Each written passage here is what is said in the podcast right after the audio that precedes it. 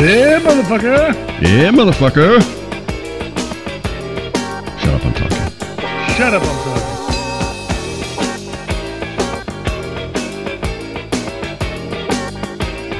talking. So before we were friends, you moved to Los Angeles. How old were you when you moved to Los Angeles? I was 20. Wow. You can remember back that far? Well, it's kind of a guess, but yeah. It was 1987. You're struggling on the math of 20. 88. What year were you born? That one? No, 68? No, it was 88. It was 88. Add 20 years to your year of birth. I know. I'm telling you. It's goddamn difficult. When I did it. God. Jesus Christ. 1988. I hadn't even graduated high school yet. I'm so much younger than you. But anyway. So you're 20 years old. So you moved to Los Angeles. 1988. I went to the promised land. I sold everything I had and just moved there. Yes. I didn't know anybody. Never been there. Just left. Now, what was your purpose in going? To go, you know, be a rock star, living the life. Had you been in a band? Yeah, I had been in bands.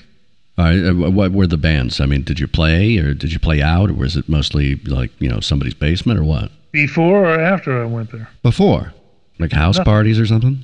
Yeah, nothing big. So you're thinking, I've done house parties, now I'm ready for the big time. Exactly. All right. So you moved to Los Angeles. How did you get there? You flew? You drive? Bus? I flew.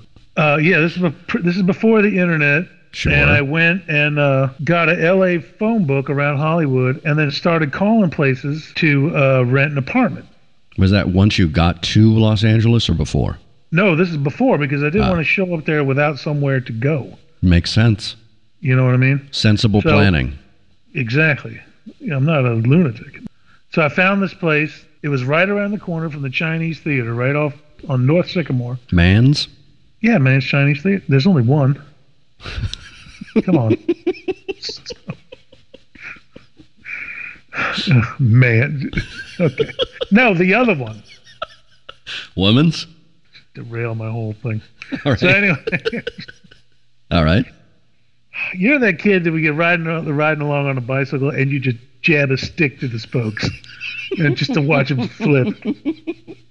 Funny every time. Yeah. So I found this place. It was actually used to be a hotel, but they converted it into apartments. So I had lived in, basically it was like a hotel room, but it was a hovel. Yeah, it was a one bedroom, and it was $700 a month. High class lean to. So you find this place before you leave. You fly. So did you have that moment where at some point you get off a bus and you see the Welcome to the Jungle shit? No, the Welcome to the Jungle thing, that's a real thing. But when you're getting off the highway down to go into town, there's like a big long turn. Uh-huh. And on that, it's a curved wall. And it does say Welcome to the Jungle on there. So, yeah, when I was on the blue van coming from the airport to the apartment building, you drove right past it, and I was like, oh, I'm finally here. I've made it. There I am. Okay, so you're in the big city from your humble beginnings. Mm-hmm. You've got your apartments. So how long were you in Los Angeles altogether? It was a couple of years. Seems like an entire lifetime, but yeah. So you crashed and burned fast. Okay, so... Thank you. You're in Los Angeles. That is the kind of support I was looking for. You're in Los Angeles. You're in a hovel. I feel so much better with that kind of compassion and understanding. Thank you. And accuracy. And accuracy. There you go. You know what? You need a rim shot. That's what you need. All right. So you're in Los Angeles. You're living the dream. What did you do to make a living? Well, the first job I got, I was working at the Chinese Theater. Mann's? Yes, the other one. All right. And so what did you do there? I worked in the gift shop out front. Selling tchotchkes? Yeah, and I had to learn Japanese. Why? The sayings. Because they were all, at that time, it was all Japanese tourists. Konnichiwa. Yeah, konnichiwa, domo arigato. There was a point where I could count to 100 in Japanese and like give them change, all while speaking Japanese, and they were all fascinated by that. Did you do the dirty knees, look at these? Did you do that for the tourists as well? No, because that's offensive, and I'm not doing it. I was just curious. Well, I was an ambassador to America because they were just... So this was way back in the time when everybody thought that Japan was going to own the United States. Yeah, these dumbasses would come in there, buy $600 worth of Marilyn Monroe keychains, and they would literally pull out wads of American cash and just hand it to you like you're supposed to know what, you know, like, because they didn't understand what you're supposed to do with it. Because at the time, I remember the yen was something crazy, like for every yen equaled like 6 or 7 American dollars. All right. So these people were rolling in cash the second they showed up. So they didn't know what the exchange rate was. No, they were getting all kinds of money, and they were just handing it to you. I used to think, you should not be walking around like that, because somebody's going to jack you. So how many of them did you rob forcibly? None. Oh, all right. Okay. Wanted to make sure. Not that kind of show. Okay, so you're at the Chinese Theater. That's a different kind of show. How long did you work there? I worked there for a while. Did you put that on your resume? Yeah. And well, what happened is I was going to go home for Christmas, and I didn't even want to go. My mother was like forcing me to, we haven't seen you. You have to come home for Christmas. And I told my boss that at the time, some woman who literally did nothing unless her psychic told her it was okay. She said no because it wasn't. I hadn't earned enough vacation. I was like, I don't need to earn a vacation. I'm going home. So, of course, then I lost my job. And I wish I hadn't, because that was an easy gig. See, you're skipping over so many wonderful memories of watching somebody get murdered. What am I skipping over? I don't know. All right. So did these murders take place while you were working at Mann's Chinese Theater? No, they did not. I hadn't been in Hollywood 2 weeks. I had literally been there maybe 6 or 7 days. It was the night of the lunar eclipse. She named the night. Uh-huh. And because I'm a rube and I just got to Hollywood, I didn't know that you couldn't see the sky. From the smog? Because the light pollution. And the pollution and all that other crap, right? All right. I'm in the back parking lot behind the Hollywood Wax Museum, okay? There is a little alley there that goes down to the street. And I'm walking out there, looking at the sky, gawking at the sky on one side, trying to see the moon. And I look over, and across the alley, I'm sitting on that little L fence, were these two guys that were about my age, I think, sitting there talking, smoking a cigarette. So I walked over there, and I said, "Hey, man, have you seen the moon?" And of course, they looked at me like I was on something. And I said, "No, today's the lunar eclipse. I wanted to see the moon." They're like, "No, man." They were laughing at me. I'm a tourist. I'm walking around. I don't, there's no sky. You can't see anything. And in the peripheral vision, I see this van driving up the street in my direction. So I said, "Well, let me get across the street because I want to go over here and look around this corner." So I crossed the alleyway where the van came up, and I hear this pop, pop, pop, pop, pop, like loud firecrackers. And I turn around. And the van is screeching off in one direction, and then there was a guy on a motorcycle screeching off in the other direction, right? And those two guys were lying flat on their back on the ground. And I was like, holy mackerel. And you go over there because you don't know what you're looking at or what's happening. And one kid is clutching his gut, and he's kind of moaning real bad, and he's kind of like rolling back and forth. The other one is laying flat on his back. His arms are like spread out, and he's not moving. And I swear to you, his face was gone. He had his whole face blown off. That'll really crush your smile. Yeah. So people are screaming, and somebody said the cops are coming, the cops are coming. And then you see these two cops walking up the hill from the Hollywood Boulevard. They're walking like they're going on a Sunday walk. They're drinking coffee. They're making small talk with each other, like, "Hey, what are you going to do this weekend?" That kind of shit. They have no care whatsoever about what's going on. The cops come up and they start going, "Hey, everybody back up, back up." The one that had his face gone, that was clearly dead, he kicked him in the leg and said, this one's gone. And then they kicked the other one that was moaning, and they said, listen to me, stick your finger in the hole. They never bent down. They never did anything. They literally just said, stick your finger in the hole. You know, somebody's coming to help you. Did they specify which hole? Well, no, that was guessing the bullet hole. He put his thumb right up his ass. He looks at me and he goes, hey, dumbass, get up, get back. And I'm like, why? And he goes, you're standing in the blood.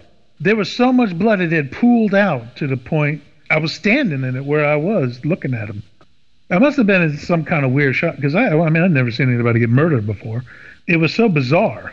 And I was like, oh, shit, I'm standing in it. I'm not going to get out of here. Did you go, well, golly? Yeah, that's what I felt like doing. I felt like Gomer Pyle. So anyway, a couple of days later, I was calling my mom just to, you know, say hello, that kind of thing. And I went, yo, hey, by the way, guess what happened to me? You know, she did not take it well. I wonder why. Yeah, she really flipped out. Oh my God, you're gonna get killed! I said, man, if I, you know, and I did just talking because it was such a weird experience. I said, you know, if I hadn't crossed the street when I did, they would have shot me. And then I hear this, I thought, well, you know, I do have to worry about it. Don't worry, man. Yeah, that's life, baby. Yeah. It's life in the fast lane. Yeah. You should see in my hovel. There is no sense of law and order there once the sun goes down. Or at least it wasn't back then. And the L.A. cops were like stormtroopers. They didn't play around. They were not particularly friendly, and they did not mess around. I was standing on the street corner trying to wait to cross the street. I don't know where I was going, but there was a cop standing on the corner, and he looked at me and he goes, "Where are you from?" Because nobody in Hollywood is from Hollywood. All right, makes sense. Yeah. So he goes, "Where are you from?" I said, "I'm from D.C." And he goes, "Oh, okay. You don't get in trouble, do you?" And I'm like, what? I was, no, I don't get in trouble. And he goes, that's good. A guy your size, I would just shoot you first and then find out what you were doing. Just being very casual about it. And I'm like, oh, well, that's good to know. That's an excellent warning. I will keep that in mind the next time I rob a bank. That was somebody looking out for you, really.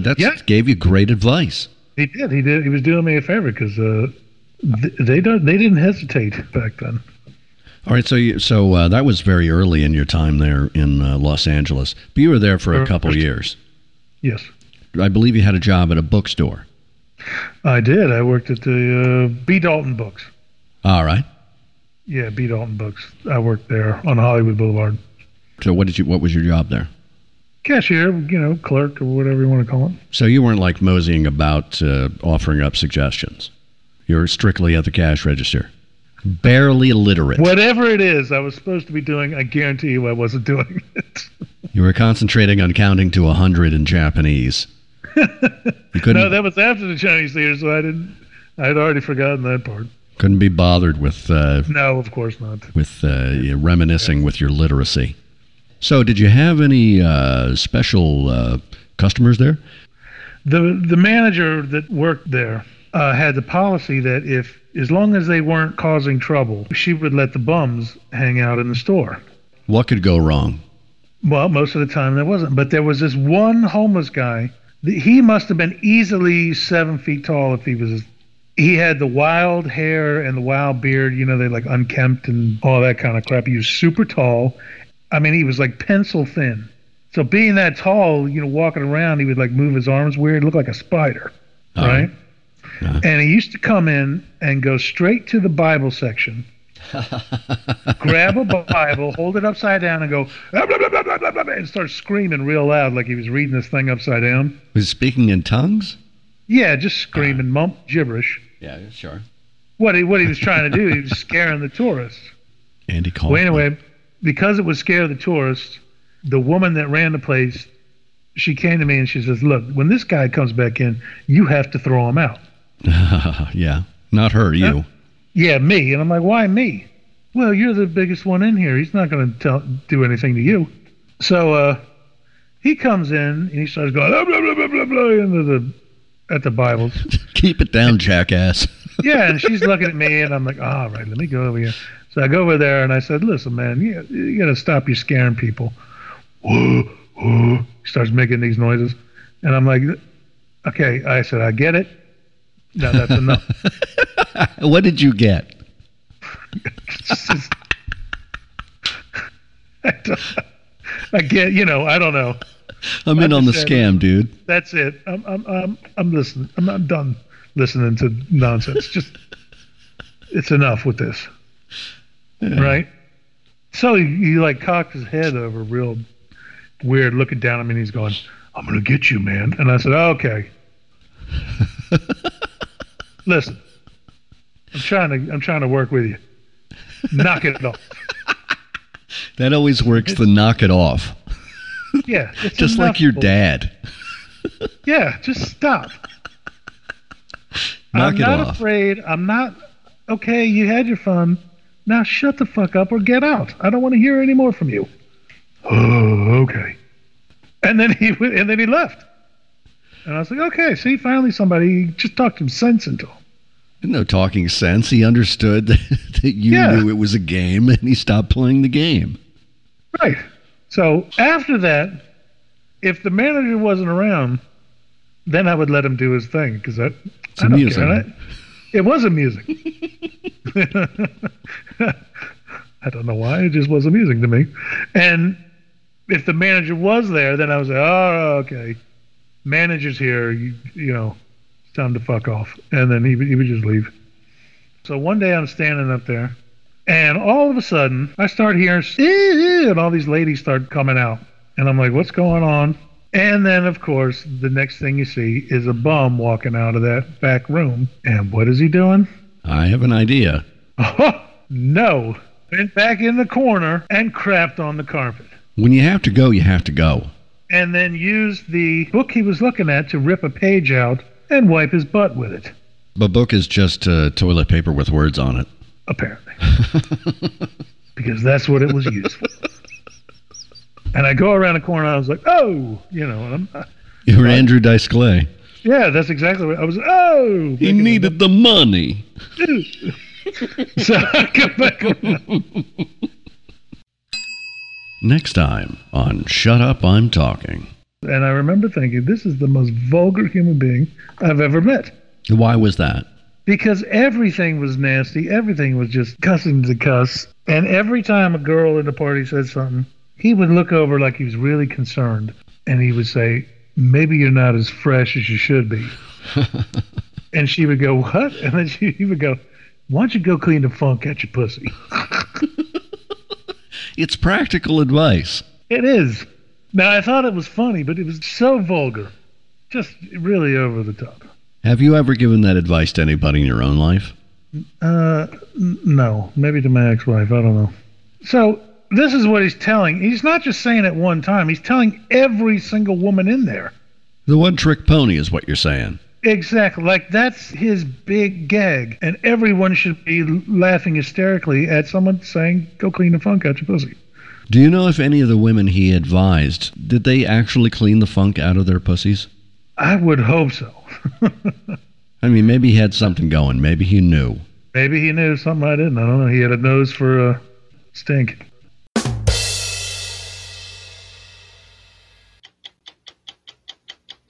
I'm Larry King, and this is a Larry King Minute.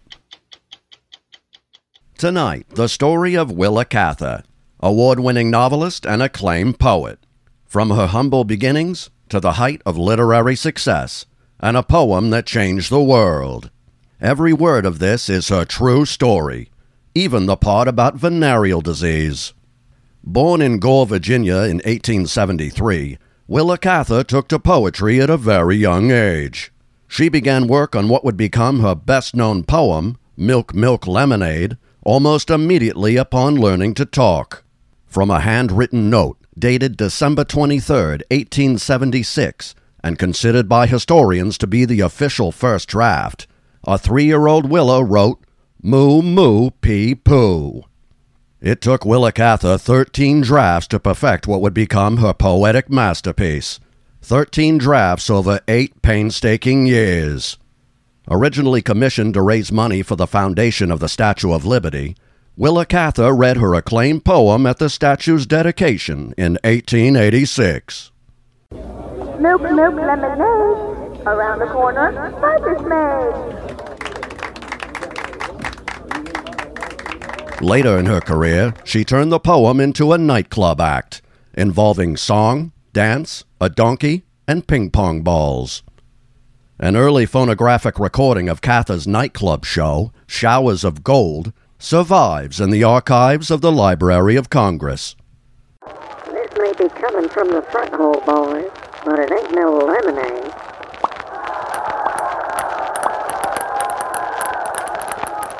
Cather's poem would later be adapted by the New York State Department of Health to promote awareness of venereal disease. So remember, milk, lemonade, around the corner, fudge is made. If there's bleeding, discharge or pus, to the doctor, go you must. Later known for her Pulitzer Prize-winning novel, One of Ours, Willa Cather published 3 collections of poetry, April Twilights, Fought, Shot, and Two in the Pink, One in the Stink. In her later years, Willa moved to New York City, where she continued to write highly successful novels and compulsively engage in high-risk sex with male prostitutes.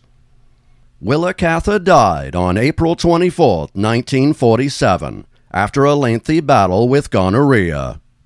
Her last words were, "Stinky Pinky." On a personal note, I saw her nightclub act as a young man. Her act really lived up to its name. And that donkey certainly earned his keep. This has been a Larry King Minute.